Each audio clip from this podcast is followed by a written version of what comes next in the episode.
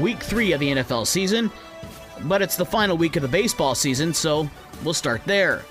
It may not have officially been over for the White Sox after being swept by Cleveland last Thursday, but now it is officially over after the White Sox were swept over the weekend by the Detroit Tigers.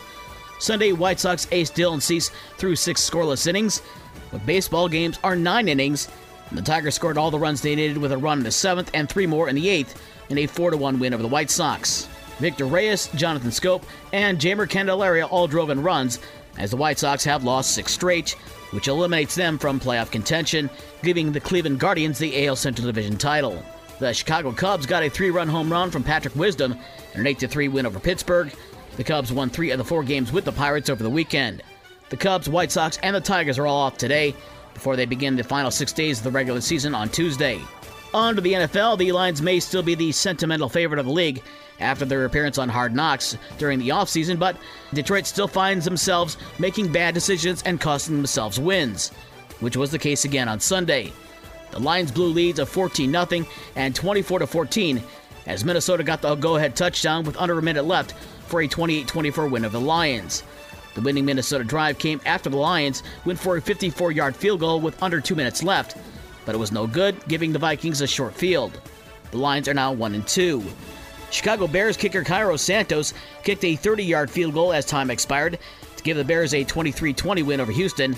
The kick came after Roquan Smith intercepted Texans quarterback Davis Mills and returned the ball to the Houston 12 yard line. The Bears improved to 2 and 1. And the Indianapolis Colts picked up their first win of the year as Matt Ryan threw a 12 yard touchdown pass to Jelani Woods with just 24 seconds left in a 20 17 win over Kansas City. Tonight on Monday Night Football, it's Dallas at the Giants at 8:15. College football from over the weekend, number 4 Michigan got by Maryland 34 to 27. Minnesota blasted Michigan State 34 to 7, and Notre Dame beat North Carolina 45-32. In the MAC, Central Michigan lost to Penn State 33-14. Buffalo over Eastern Michigan 50 to 31, and Western Michigan lost at San Jose State 34 to 6. The latest AP poll still has Georgia, Alabama, Ohio State, Michigan, and Clemson as the top five. Penn State is 11th, and Minnesota moves up to number 21. Sunday in junior college sports, in women's soccer, Lake Michigan College falls to Delta College 6 0. Plus, tonight's schedule for area high school boys soccer and girls volleyball is on the podcast page on this station's website. With your morning sports for Monday, September 26th, I'm Dave Wolf.